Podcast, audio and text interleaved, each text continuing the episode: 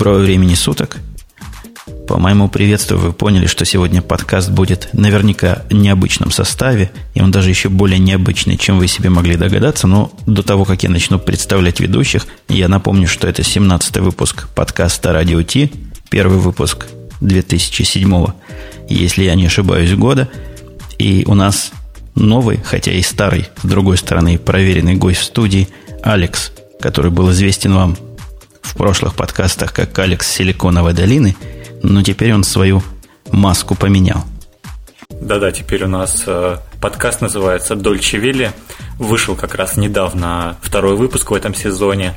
Э, и второй ведущий сегодня – это Умпутун из э, Соединенных Штатов Америки, из Чикаго.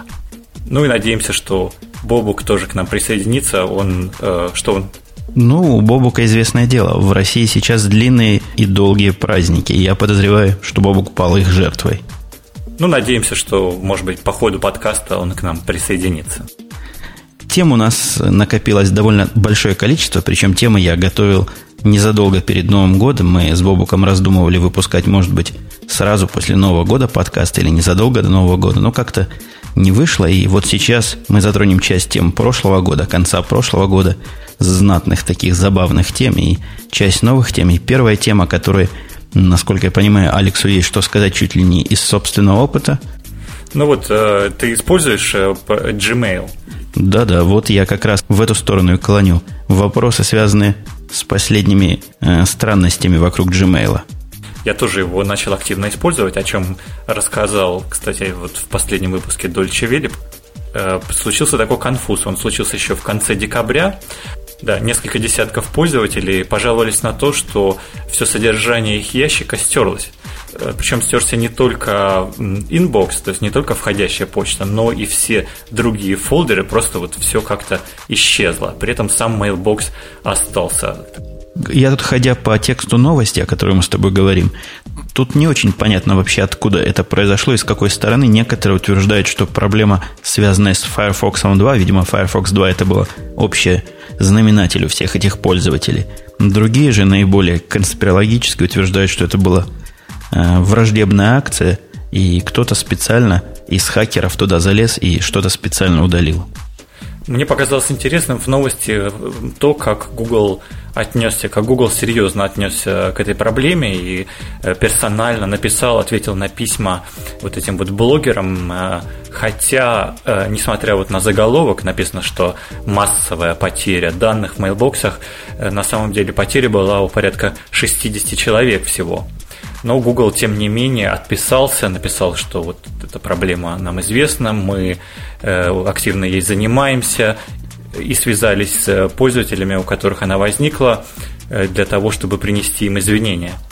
У меня знакомый на Гугле, э, который э, как раз занимается disaster recovery, то есть эм, восстановлением после таких каких-то катастроф или проблем, мне рассказывал, что у них очень серьезное внимание уделяется отношениям с блогерами.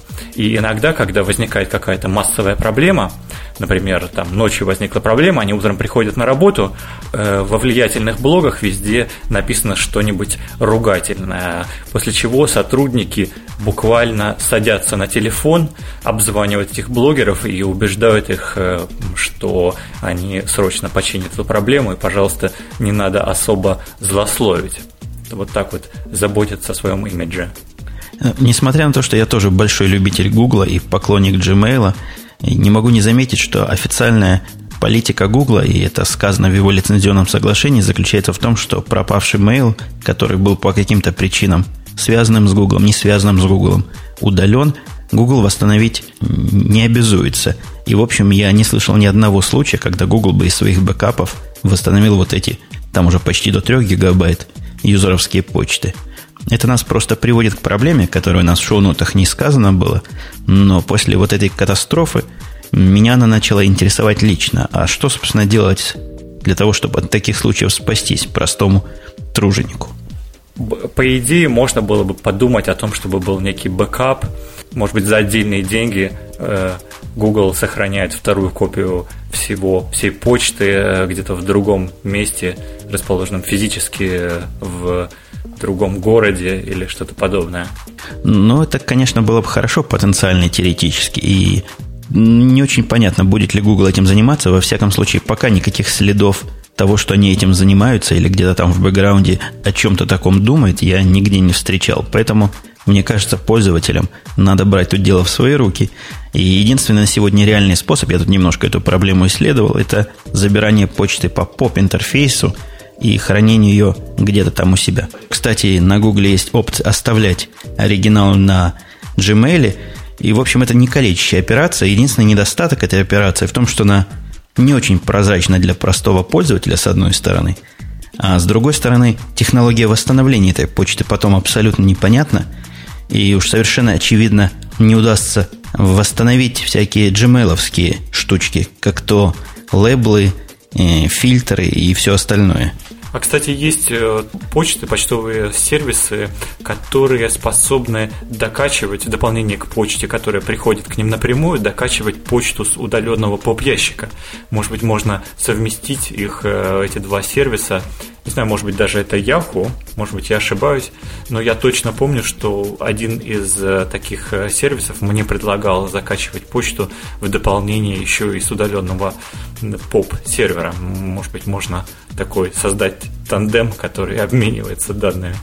Да, идея интересная, причем, надо сказать, и Gmail уже начал частично поддерживать загрузку почты с внешних источников.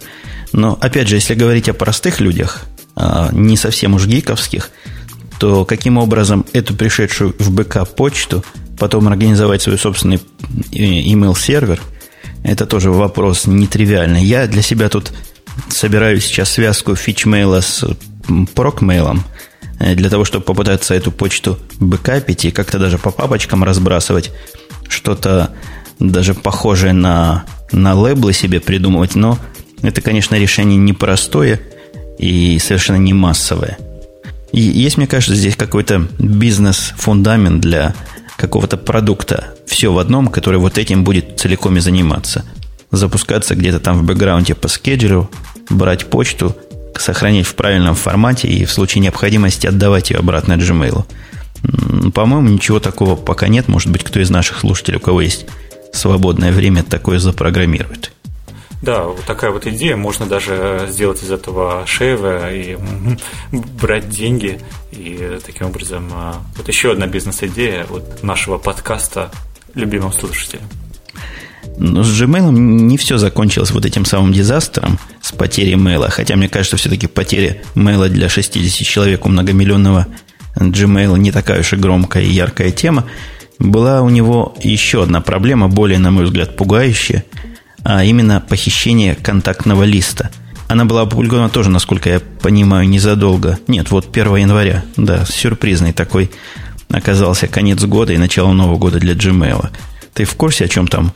Там была такая проблема, что э, Gmail, похоже, сохранял контакты, то есть список э, контактных адресов в памяти JavaScript.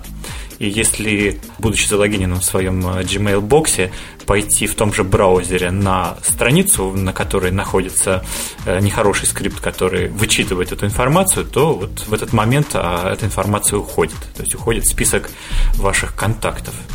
Э, насколько я понимаю, уязвимость, а ничем иным, кроме как уязвимостью это назвать нельзя, была доказана и были приведены скриптики и странички, которые позволяют вот такие вот не совсем честные действия производить, но к чести Gmail сказать, что надо, что на следующий день или через несколько дней я лично в блогах встречал уже ответы о том, что все пофиксено и проблема решена.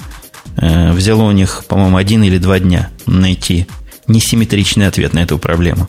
Да-да, я как раз перед э, записью попробовал, и э, везде эти скрипты, которые утверждали, что они покажут мне список моих контактов, не показали ничего, а на одном из э, серверов, который обещал показать наиболее репрезентативно всю эту проблему, было написано странное предложение, что типа это здесь вызвало слишком большие проблемы, и я извиняюсь перед всеми, у кого это могло вызвать ощущение небезопасности Google аккаунта.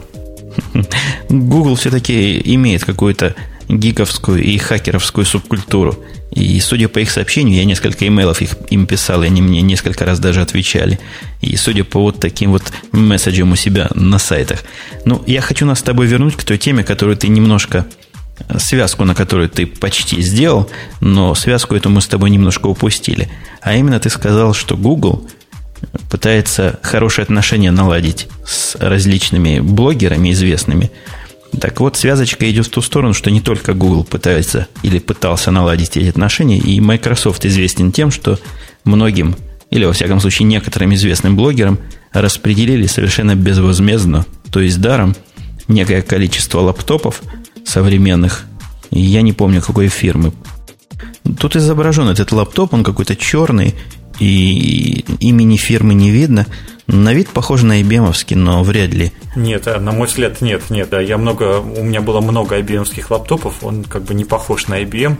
Я бы скорее грешил в сторону дела, хотя не уверен. Как бы то ни было, то, но компьютер этот утверждает Microsoft стоит около 2000 долларов, и выдан он был блогером с предустановленной вистой, как раз с целью показать все замечательные возможности этой самой висты – и доказать всему миру через этих блогеров, до чего эта система замечательная. О, а может быть это компьютер производства фирмы Ferrari? Я вот смотрю на эту картинку, совершенно дурацкая лого наклеена Ferrari почему-то на лаптопе. Какая связь между Ferrari и лаптопом, непонятно. Если это Ferrari, то это Acer, по-моему, занимается такими глупостями. И эмблема с конем вроде бы там была, ну, если мы с тобой не ошибаемся. Так вот, э, многие рапортовали о том, что лаптопы получили – Многие их ругали, многие их хвалили, но теперь история это получила несколько неожиданное продолжение. А именно э, Microsoft написал блогерам, которые получили лаптопы, что типа извините, все взад, и лаптопы будьте добры вернуть. Непонятно, э, то ли это была самая, с самого начала такая идея дать попользоваться, и, но выдать это как за подарок, то ли это была реакция на, видимо, не самые позитивные обзоры – которые э, блогеры на этих лаптопах и по поводу этой висты произвели. Мне кажется, это какая-то мстительность Microsoft. Мне все-таки кажется, они намеревались в самом начале подарить эти лаптопы. Во всяком случае, никаких, никакой информации, никаких слухов о том, что это временное явление, я нигде в интернете не встречал. Может быть, это тонкий психологический трюк э, с целью выработки рефлекса, что если Microsoft что-то присылает, то это ни в коем случае нельзя ругать, иначе отберут и какой-то случай коллективного наказания. Я практически уверен, что кто-то из блогеров, которым они посылали все-таки этот лаптоп, хвалил. А забирают, похоже, у всех. Ну, вот, вот это как раз были темы, которые у нас шли в, в шоу-нотах в наших с тобой для затравки. Но есть еще одна тема, которая шла, в принципе, в новогодних темах, но, по-моему, она пересекается затравочными темами, а звучит она именно в переводе на русский язык как лучшее, даже не знаю, как это перевести, гиковские выражения, видимо. Мне очень понравился этот список. Эм, одно из моих э, любимых, те, которые мне понравились больше всего, можно вольно перевести на русский так, что э, я хотел бы изменить мир, но они не дают мне исходного кода. Да, эта фраза мне тоже нравилась, я тоже и раньше видел, но на номере первом по самому большому количеству проголосовавших – Э, была, на мой взгляд, не очень уж такая забойная фраза, что бывает 10 видов людей в мире. Те, которые понимают бинарный код, и те, которые не понимают. Ну, понятно для наших гиковских слушателей, откуда тут нас растут тут ноги. Что касается некоторых из них, они мне кажутся не очень интересными. Вот, например, пятый номер мне очень напомнил одного из моих работников, знакомого по моему другому подкасту – некоторыми слушателями, которые пересекаются, а именно номер пятый, который говорит, я не антисоциальный, я просто не user-friendly, не дружественный для пользователя. А еще мне понравилась фраза про то, что программисты все время пытаются улучшить программы, увеличить их э, защиту от идиотов. Да, продолжение этой фразы, что Вселенная пытается произвести все больших и более идиотских идиотов. И пока Вселенная побеждает. Десятый номер тоже неплохой был. Я тоже часто приходил к этой мысли о том, что звучит оно так дословно в переводе на наш кривой русский язык. Программное обеспечение никогда не имеет багов. Это просто случайные возможности, разработанные умышленно. Оно просто порождает случайные новые фичи. Да-да. Э, мне тоже казалось, наблюдая за своими программами, которые, естественно, не без багов, что программное обеспечение – это какой-то вид ну, практически самозарождающегося искусственного интеллекта. Иногда стоит посмотреть на то, что ты напрограммировал и как оно работает, абсолютно необъяснимые какие-то артефакты, и приходит мысль, что это какие-то очень странные интеллектуальные фичи там сами по себе самозарождаются. Ну вот больше из этого десятка, по-моему, ничего такого, что интересно нашей публике может быть, и поэтому мы переходим плавно на более новогодние темы. И новогодние темы у нас все как один почему-то собрались э, в виде списков. Как то 5 лучших, 20 худших, 7 таких-то гаджетов. Я думаю, стоит попробовать, если не все, то хотя бы часть из этих лучших, худших обозреть. Первый был слух. Слух о пяти э, predictions, как мы predictions по-русски говорим. Предположений, наверное. Прогнозов. Или предсказаний. Предсказаний, да. Для Apple в 2007 году. Под номером один идет предсказание о том, что следующий год, вернее уже нынешний год, 2007, станет годом Мака или под знаком Мака. И в частности, я имею в виду э, Apple, а не одноименное растение. Ну, а вот как у нас с нашей личной точки зрения? Для меня и прошлый год стал годом Мака, и в этом году я уже успел к маковской продукции почти в этом году приобщиться. У тебя в этом деле как? Ты-то поклонник альтернативных платформ, насколько я знаю. Знаешь, я, в принципе, облизывался на, на Apple компьютеры, и даже у меня какие-то играли мысли к Рождеству. Я ходил э, вокруг соответствующего прилавка в магазине, но как-то пока ни, ни на что не решился. Пока э, из продуктов этой фирмы у меня благополучно живет iPod Shuffle. Ну, тоже хотя бы что-то, хотя, конечно, это что-то по минимуму. У тебя есть еще один повод, вот вскоре произойдет, насколько я знаю, Старый Новый год, и в честь этого праздника тоже себе можно купить какой-нибудь Apple MacBook да, или MacBook да, Pro. Да, Вторым пунктом у них идет настоящий видео iPod, но мы уже столько про него говорили, что дальше про это просто неприлично рассуждать.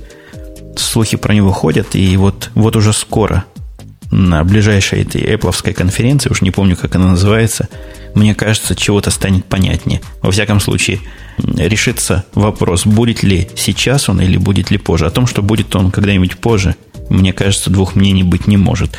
На фоне Зуна с полным экраном э, iPod должен дать, и Apple должен дать какой-то правильный и адекватный ответ – да, сейчас, наверное, они должны почувствовать особую опасность со стороны Зуна, потому что выпустили версию, которая не коричневая.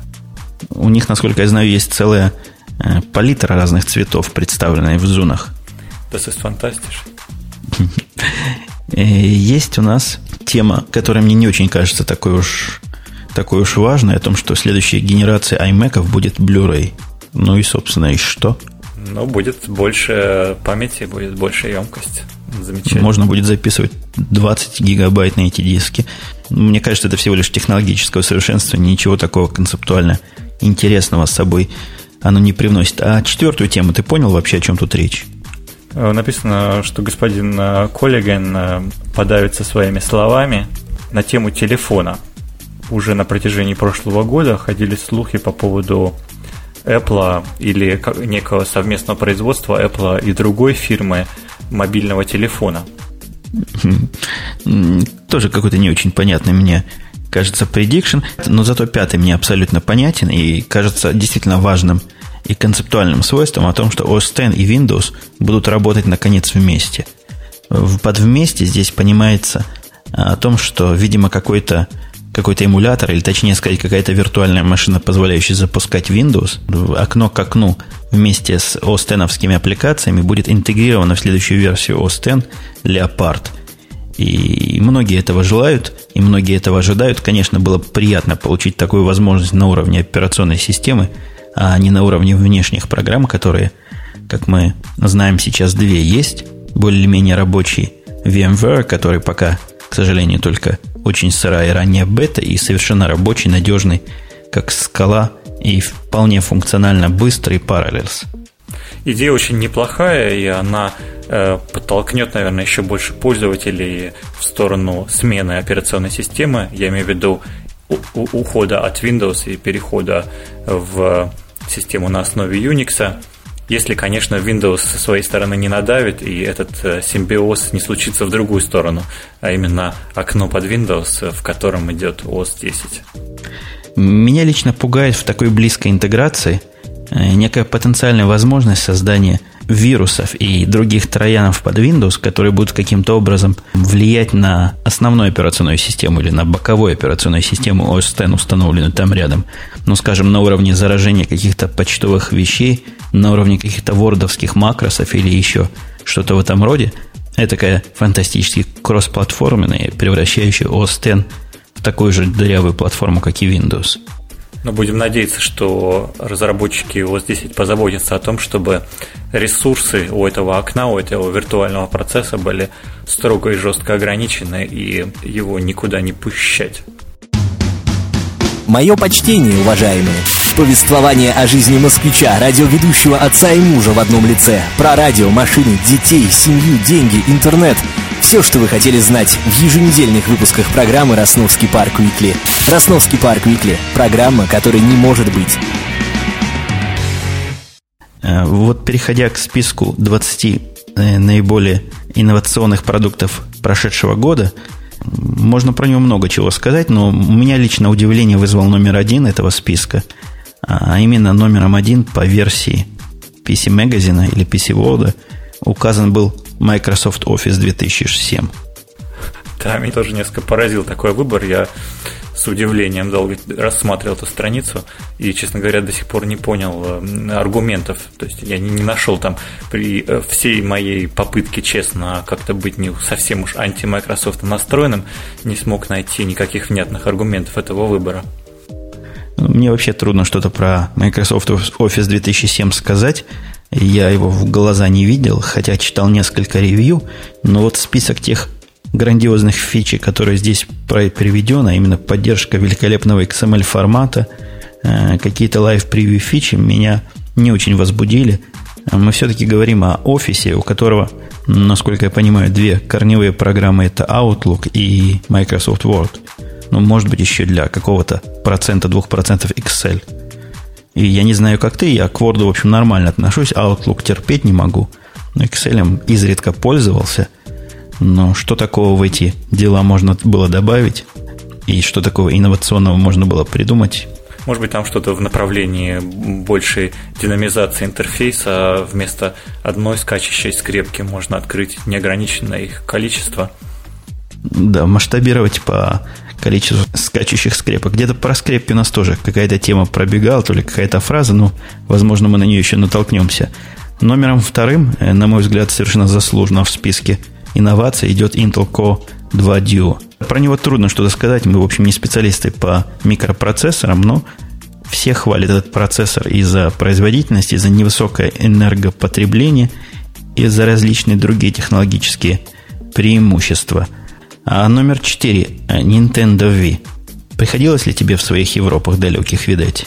Ну, я видел большой интерес э, местной европейской прессы, э, которая почти в один голос утверждала, что Ви э, это победитель вот этого вот соцсоревнования к Рождеству между различными приставками, между Xbox и, э, и PS, PS3. Во-первых, потому что она намного дешевле, э, и во-вторых, из-за вот этого вот замечательного пульта управления, которым можно чуть ли там не играть в теннис и очень быстро и мощно размахивать. Да, а следующим номером пятым идет Samsung 32 гигабайт SSD. Что такое SSD, я никогда раньше не слышал, но, судя по всему, это флеш-драйв, который используется, видимо, в качестве жесткого диска или как дополнительный диск. 32 гигабайта на флешке, они утверждают, у них есть. Это неплохо, это неплохо. Количество циклов перезаписи у него ограничено, как известно. Скорость записи, по-моему, тоже ниже, чем у жесткого диска, но зато какое поразительно хорошее по сравнению с механическими различными устройствами доступа энергопотребления. Устройство на лаптопах, по-моему, найдет себе место и найдет себе хороший рынок.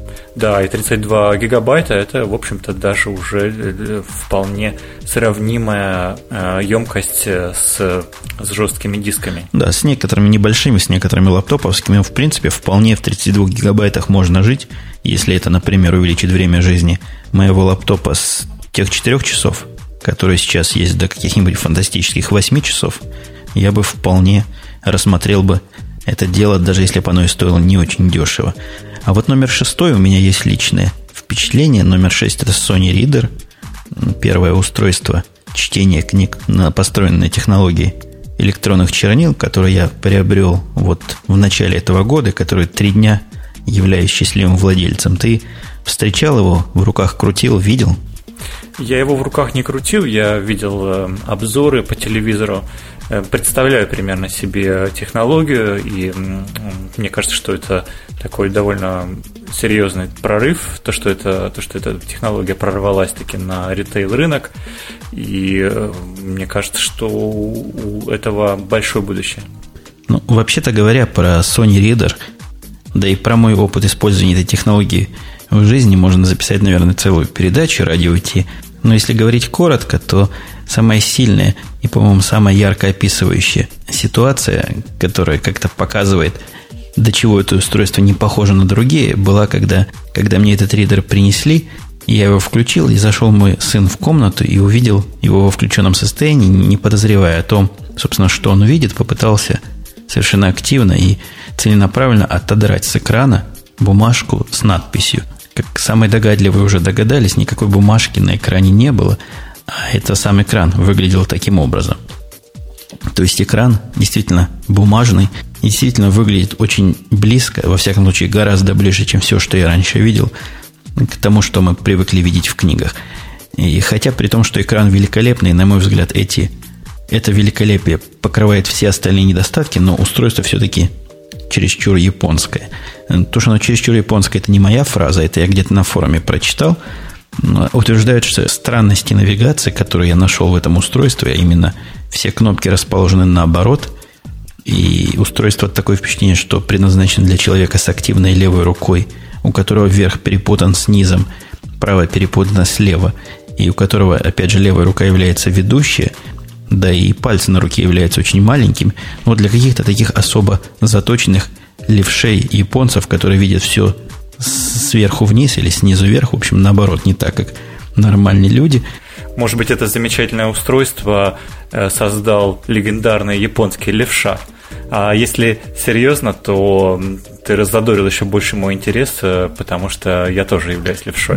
По-моему, для левши оно было самое оно. Я ожидаю, как известно уже, и люди уже хакнули это устройство, и залили туда даже русские буковки, потому что в изначальном варианте читать русские книжки на нем возможно было только в особо тяжелых PDF, в которых эти самые русские буквы в embedded формате находятся. Так вот, теперь есть хороший и простой хак, который позволяет загрузить туда полный Unicode, включая кириллик – и можно прекрасно читать и RTF, и всякие другие поддерживаемые файлы с русскими буковками. Может быть, на это устройство можно поставить FreeBSD? Там стоит уже какая-то версия Linux внутри. Зачем нам еще FreeBSD? Я просто ожидаю, что теперь умельцы переназначат кнопочки. И та, что вверх будет вниз, а та, что вниз будет вверх. И то, что с правой стороны будет действительно работать как основная управляющая часть, а не как не знамо что, чем оно там сейчас занимается. Ну, в общем, это все мелкие придирки по сравнению с экраном, по сравнению с удобством чтения этой книги. Все остальные недостатки, на мой взгляд, просто меркнут, меркнут в тени. Так что крайне рекомендую и тебе, и нашим слушателям. 350 долларов США стоит это здесь. Я не знаю, насколько я слышал, в Европе оно продаваться не собирается, но всякий желающий сможет из Америки как-нибудь себе все это дело завести. А как твое субъективное ощущение по поводу скорости перерисовки экрана? Это очень, конечно, известная точка, где ругают устройство, говорят, поразительно медленно перерисовывает. Ну, на мой взгляд, скорость перерисовки, э, помня о том, что мы книжки тут читаем, а в реал-тайм игры играем, более чем достаточная. Страница на страницу меняется очень своеобразно. Некими технологическими, насколько я понимаю, причинами вызвано то, что страницы сначала инвертируются, то есть то, что было белым, становится черным – И на какую-то, наверное, миллисекунд 200, может быть, 150 мы видим картинку в инверсном виде, и после этого появляется новая страница. Говорят, что весь процесс вместе занимает около секунды, на мой взгляд, меньше, чем секунда, где-то 600, может быть, 700 миллисекунд. Ну, 700 миллисекунд достаточно, чтобы отмести это устройство для использования для игр в шутеров. Ну, конечно, в нее играть-то, конечно, невозможно. И цветов мало. И даже попытка показать фотографии в тех четырех градациях серого, которые на нем есть, выглядит ну, довольно странно, как на старых черно-белых дисплеях пытались показать фотографии без нужного количества градаций. Но надо понимать, что оно не для этого сделано. Ни в игры на нем играть, ни заметки писать, да и экран у него не тачскрин. Это очень строго ориентированное и очень строго специализированное именно на чтение книг устройство и больше как кроме чтения книг, но еще слушанием музыки, которая там совершенно левым боком прицеплена, и говорят, съедает батарейку просто как не в себя, э, заниматься больше нет смысла, кроме как чтения при помощи ридера. Да, в общем, название говорит само за себя. Да, и есть очень много приложений, э, в которых важно именно показывать что-то определенное долго если даже подумать коротко о дисплеях, которые показывают расписание в аэропорту где-то, или показывают температуру, или э, какие-то другие э, данные.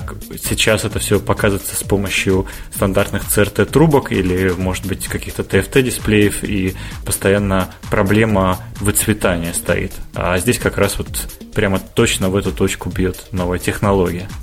Да, технология интересна, но по этому устройству, в общем, явно видно, что это первый промышленный вариант. Есть определенное количество недостатков чисто технологического характера. Я абсолютно не могу понять, но за исключением японской навигации, почему не включена в этот набор замечательного и, в общем, не самого дешевого устройства подсветка экрана, которая позволила просто читать ночью без дополнительного источника света. Дело-то не хитрое. Да, это серьезное упущение. И, и вторая проблема которая мне тоже показалась не очень сложной технологической, мне кажется, что мощности процессора не хватает в неких ситуациях. То есть после загрузки нового файла нет форматировано в нужном формате для этого устройства. Иногда приходится минутами ждать, пока оно его там внутри отформатирует. Причем речь идет, допустим, о 400-страничной книге. Что там, спрашивается, можно минутами форматировать? Я думаю, можно от нее отойти, хотя по поводу этого ридера и целое, и целое шоу можно рассказать. Но, возможно, у меня в планах такое когда-нибудь еще и появится. А номером седьмым стоит в нашем списке UOS. UOS. Есть такое впечатление, что это система, которую мы когда-то упоминали в радио Ти, во всяком случае, обзорно. И, насколько я понимаю, это некая, я не люблю этого названия, но это веб-based операционная система. Ну, это интересное направление, вот эта вот вся тема сын клиентов э, долго ее обсуждают э, в около технических кругах, и по мере обсуждения вот эти вот тонкие клиенты становятся все тоньше и тоньше. Сейчас вот э, это все вышло на уровень просто операционной системы, которая внутри браузера, насколько я понимаю, работает. Но эта идея хорошая, неплохая, и сейчас с появлением Firefox, мультиплатформного браузера, на самом деле уже во многом э, реализовано. Я запускал эту UOS однажды. Показалась мне эджиковской, еще одной эджиковской игрушкой, в общем, не более того. Я не очень понимаю, за что его поставили в этот список 20 инноваций. Хотя, если первым местом стоит там Microsoft Office, то я уже ничему не удивляюсь. А вот восьмое место просто поразительно не по теме, мне кажется, а именно речь идет о инновационном деловском компьютере, который называется Dell XPX M2010. Ты приходилось такую штуку видеть? Потому что я видел лично это и в работе, и в магазине. У меня отношение к продукции компании Dell примерно такое же, как у тебя. Поэтому я тоже не представляю, как, э, как, это, как этот пункт попал в список. В реальной жизни этот компьютер, я, я не могу его назвать переносным, это не переносной, он тяжелый, как не знаю что. Я попытался поднять 20-дюймовый дисплей и серьезный внизу системный блок, он скорее чемоданный. К нему, видимо, необходимо такую тележечку с колесиками еще придавать. Стоит он 3000 долларов, имеет самые продвинутые процессор и самые продвинутые видеокарты на борту, 4 гигабайта памяти. На вид вот с точки зрения дизайна всего этого он страшен, как вся моя жизнь. И после того, как его один раз увидишь, больше видеть не хочется. Гудит он при этом так, что я даже не, никогда и не знал, что как компьютеры, которые претендуют на гордое звание переносных, э, могут так гудеть. Гудит очень сильно и просто какой-то кошмар. Я не знаю, насколько он греется, мне не пришлось с ним настолько долго работать, чтобы узнать, греется он или нет. Но впечатление самое, что не есть приотвратное, он оставил на меня. Ну вот, наверное, из-за этого веса, судя по картинке, к лаптопу в сложном виде приторочены э, ручки. Так, ручки такие примерно как у, у сумки авоськи прямо снаружи корпуса находятся и, наверное, облегчают ношу таскания вот этого вот тяжелого устройства. Написано, что он весит 18 и больше паундов. Это в переводе на русский язык. Это 6 килограмм. 5-6 килограмм, но на вид, когда его берешь в руки, такое впечатление, что берешь что-то 10-килограммовое. Уж я не знаю, как-то он плохо держится в руке. А вот следующий номер девятый, на мой взгляд, вполне достойно здесь, хотя тоже я не вижу, в чем тут прорыв. 750-гигабайтный диск от Seagate э, со скоростью 7200 и по цене совершенно замечательной цене, особенно при расчете гигабайт на доллар или доллар на гигабайт. Хорошая штука и приветствуется э, всяко разно увеличение емкости.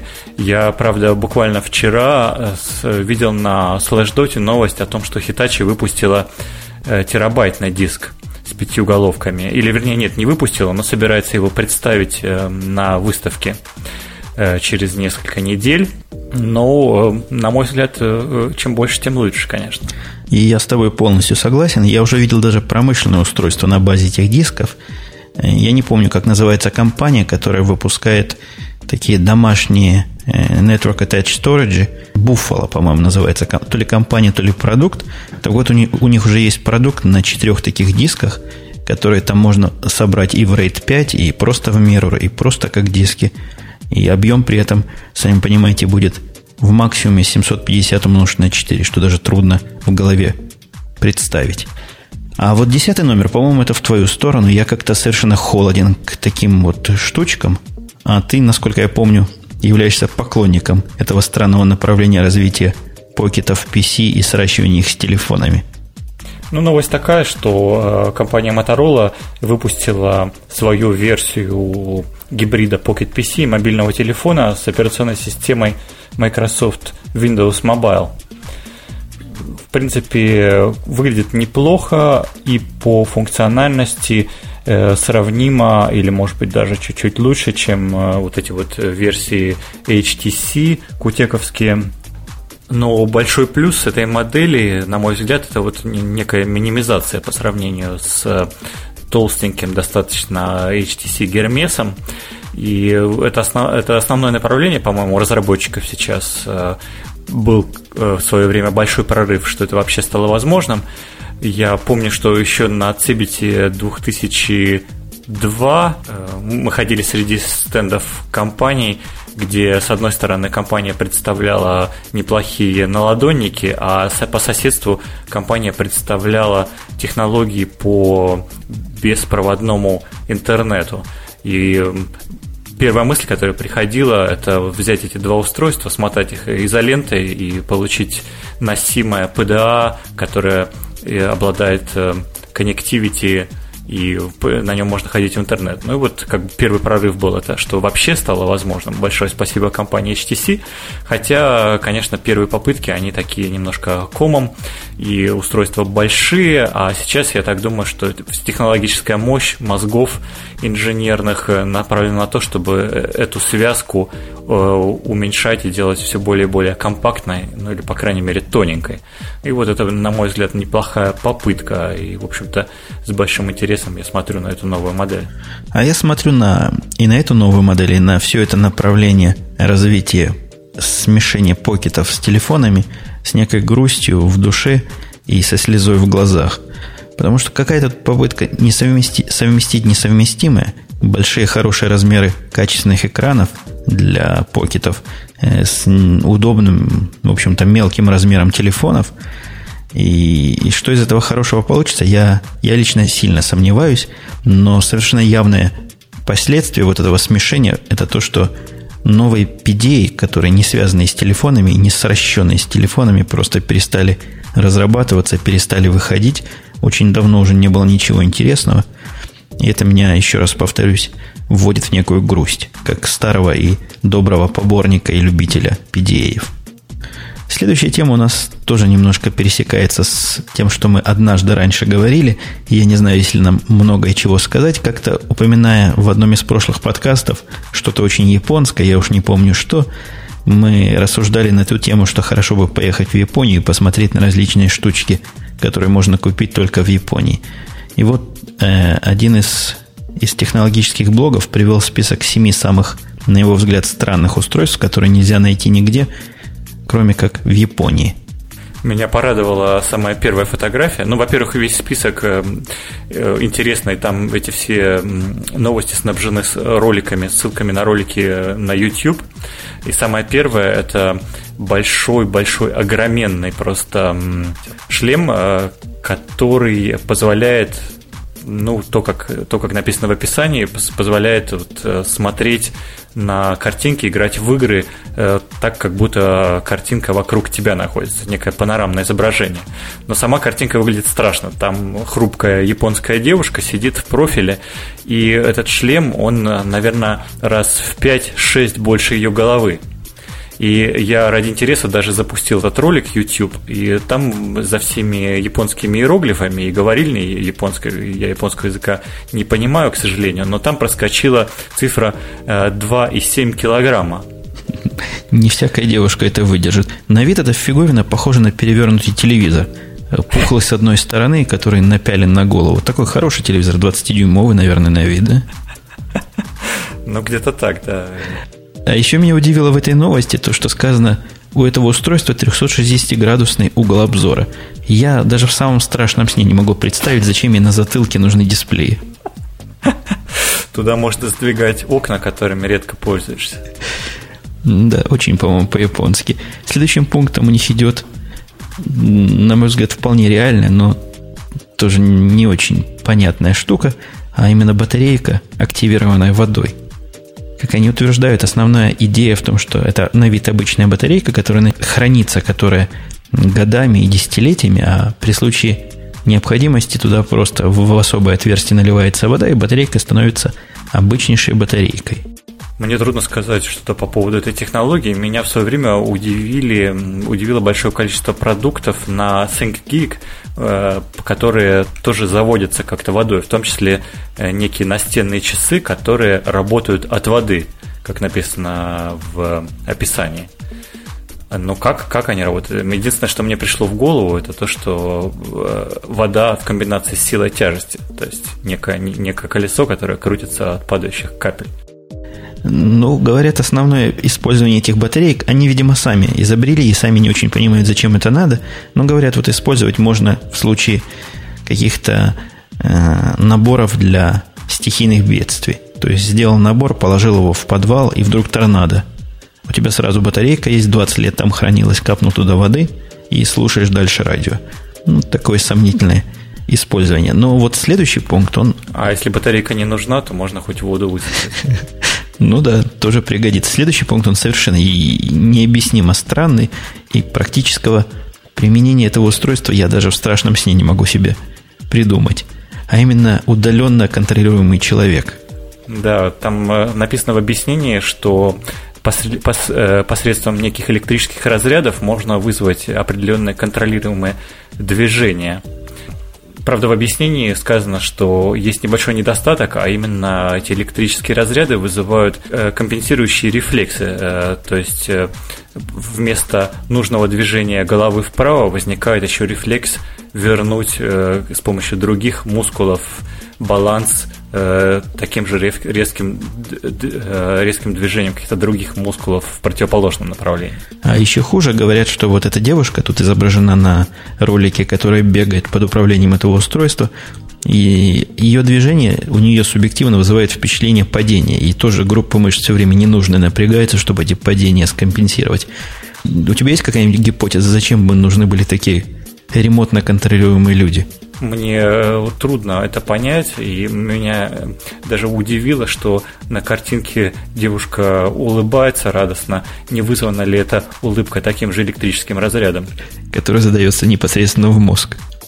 А вот следующий пункт действительно полезный. Я, по-моему, слышал о имплементациях вот этой технологии где-то и здесь, и в Америке. Речь идет о многоразовой э, бумаге, которая, выходя из принтера, может потом использоваться еще и еще и еще раз. Это интересная технология, если это правда, если это действительно возможно. Но тут есть два варианта. Либо технология не работает, либо целлюлозные и бумажные концерны всей огромной своей индустрии и своей денежной массы навалились на изобретателя и заставили его замолчать. Да, необходимость-то в бумаге, она понятна всем. Известный парадокс компьютерного века, что введение безбумажных технологий только увеличивает количество бумаг в этом самом безбумажном производственном цикле. Поэтому, если хоть как-то можно бедные деревья сэкономить, печатая, в общем-то, фигню, которую мы обычно печатаем, и через я не знаю, какой средний срок у тебя жизни бумаг на столе, но у меня он не превышает, наверное, 30-40 минут. Но самые длинные бумаги день-два, а после этого это идет в корзину. А вот если бы обратно действительно в принтер засовывать, очень может быть, что кто-нибудь и засовывал бы.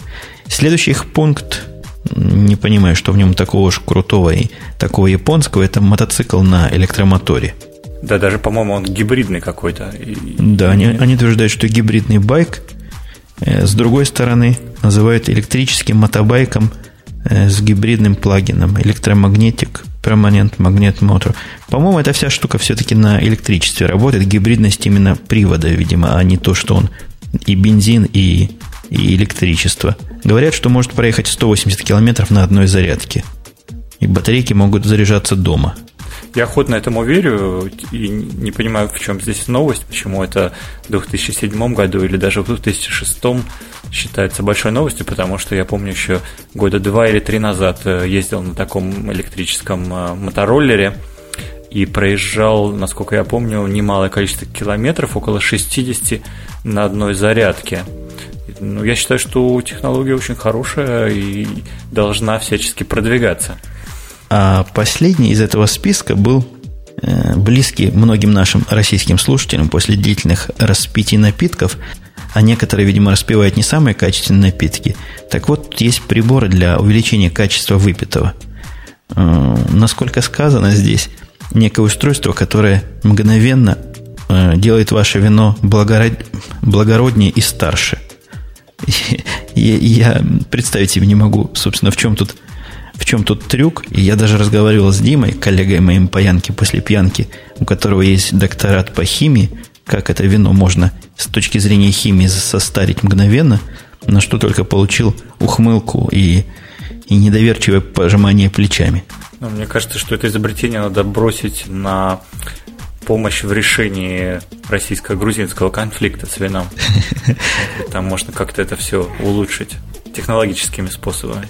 Ну, отзывы про это вино тоже были такие странноватые.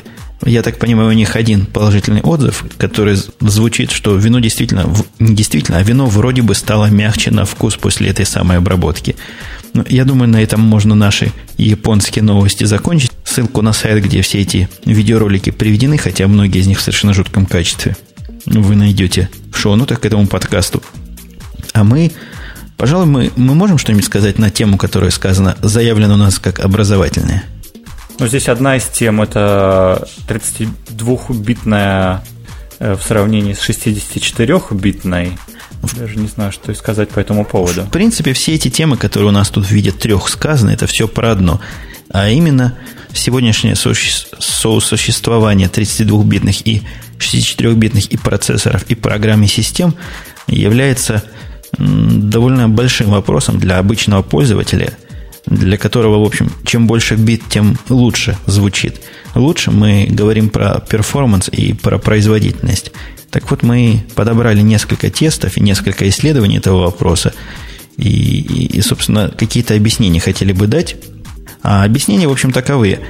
Больше адресации, больше, больше адресов, больше, больше памяти может напрямую доступно быть. Э, ну, все такие прочие радости связаны с этим. Можно себе представить, как в свое время был перескок со скольки там, с 8-битной адресации на 16-битную, 16-битную, 32-битную. Да, это, это, это все совершенно так, и это действительно является первым параметром, который всегда упоминают. Вторым, в общем, чуть менее важным, но все-таки тоже существенным является наличие 64-битных внутренних регистров, которые позволяют выполнять э, многие 64-битные операции математически, в общем, быстрее, чем если бы их приходилось выполнять при помощи 32-разрядных регистров.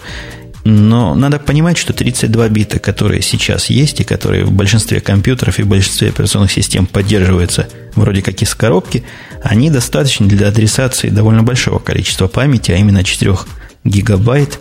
И в практической реальной жизни редко у кого есть компьютеры с большим количеством памяти. А, кроме того, речь-то не идет о том, что компьютер не может адресовать больше. Речь идет о том, что один процесс не может за раз адресовать больше, чем 4 гигабайта – 32-битной архитектуре. К тому же, если реально посмотреть, э, сколько приложений, в скольких приложениях нужны вот эти вот математические операции, где э, это преимущество наиболее чувствительно.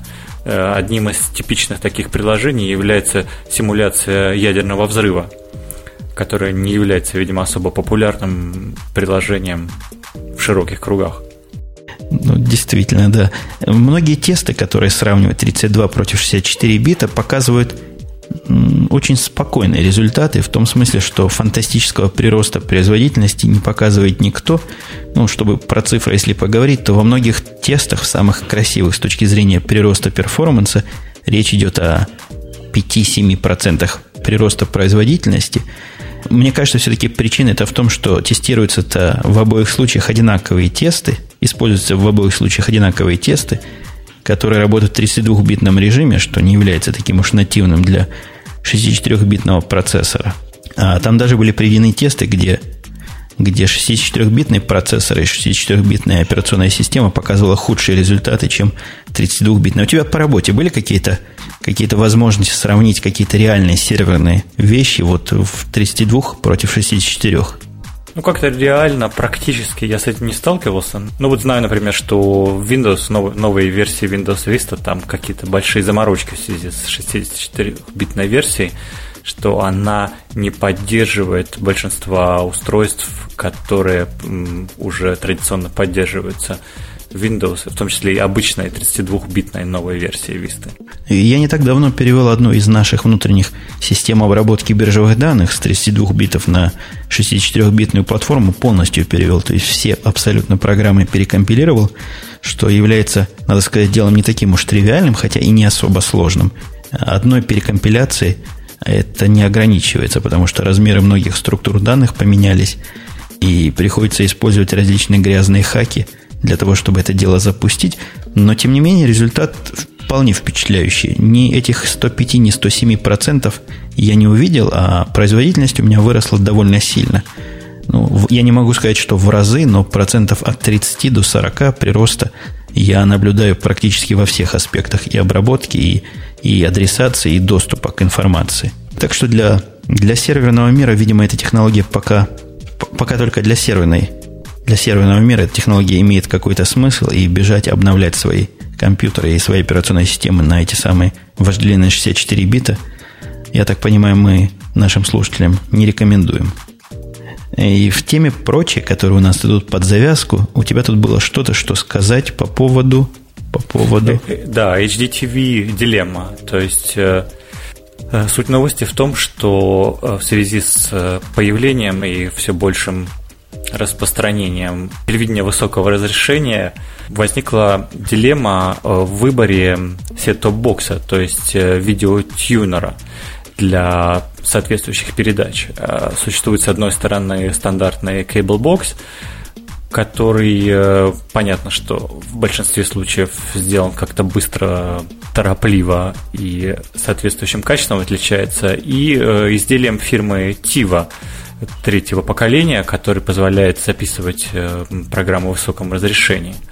Э, ну и вот эта вот статья, она обсуждает вот эти две темы, вот эти две альтернативы, говоря о том, что фирменные кабельные set-top box ы отличаются плохим качеством.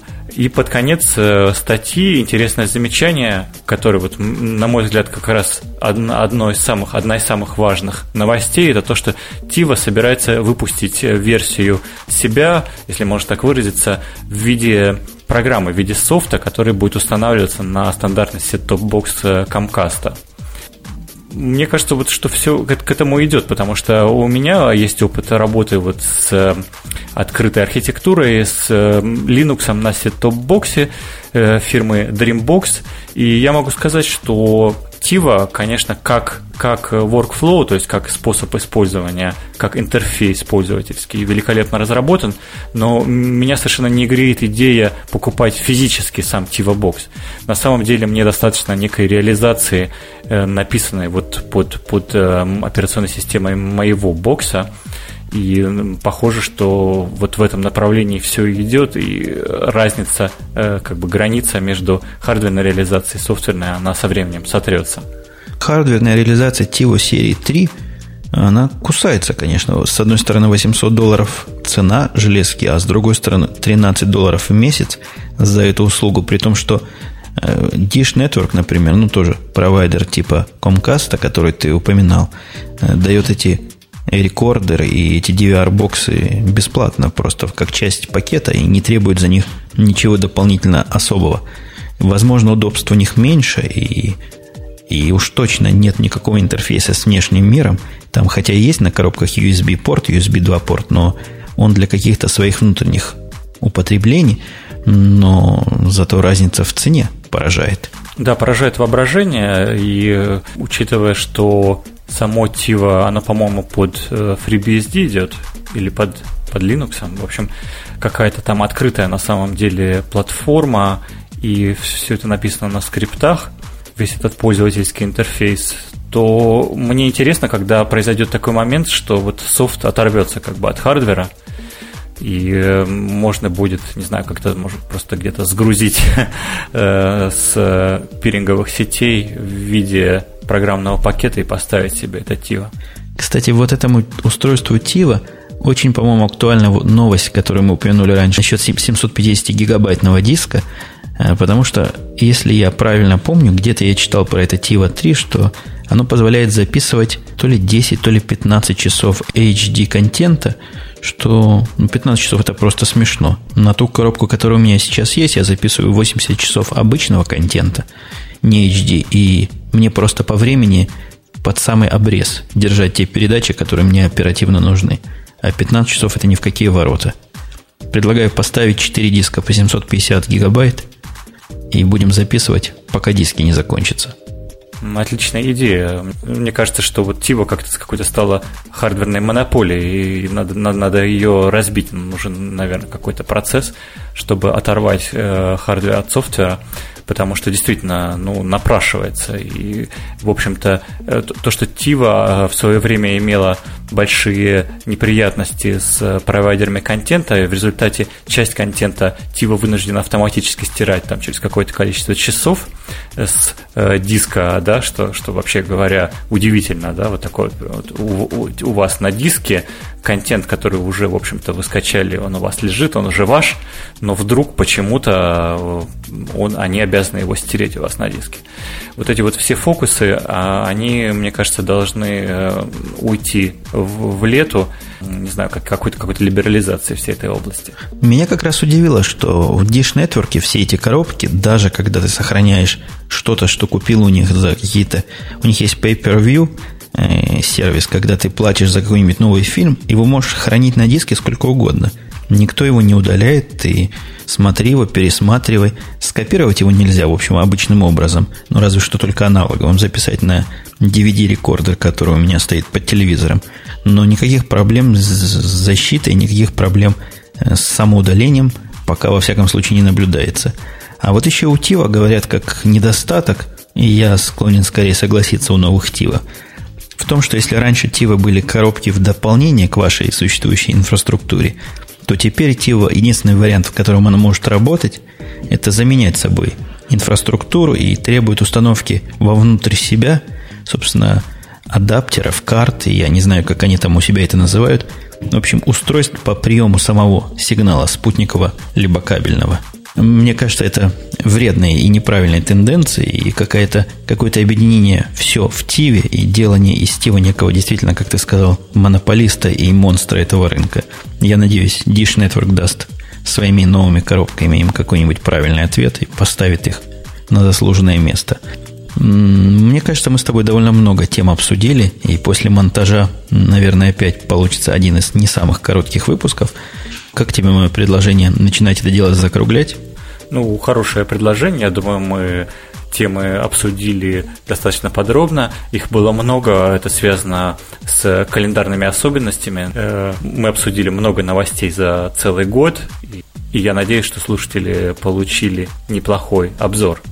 Ну, собственно, новостей как таковых-то и не было. Какой-то период каникул. Новости все мелкие, но все больше действительно темы конца года. Я думаю, даже темы конца года у нас уже подошли к концу, и на этом мы начинаем с вами прощаться. Я в конце напоминаю, что не могу сказать, что с другой стороны океана, потому что обычно я так говорю про Москву, но вот в противоположной части мира, а именно в Европе, с нами был Алекс. А, с, а в западном полушарии Умпутун. На этом все. Пока услышимся на следующих выходных. Пока.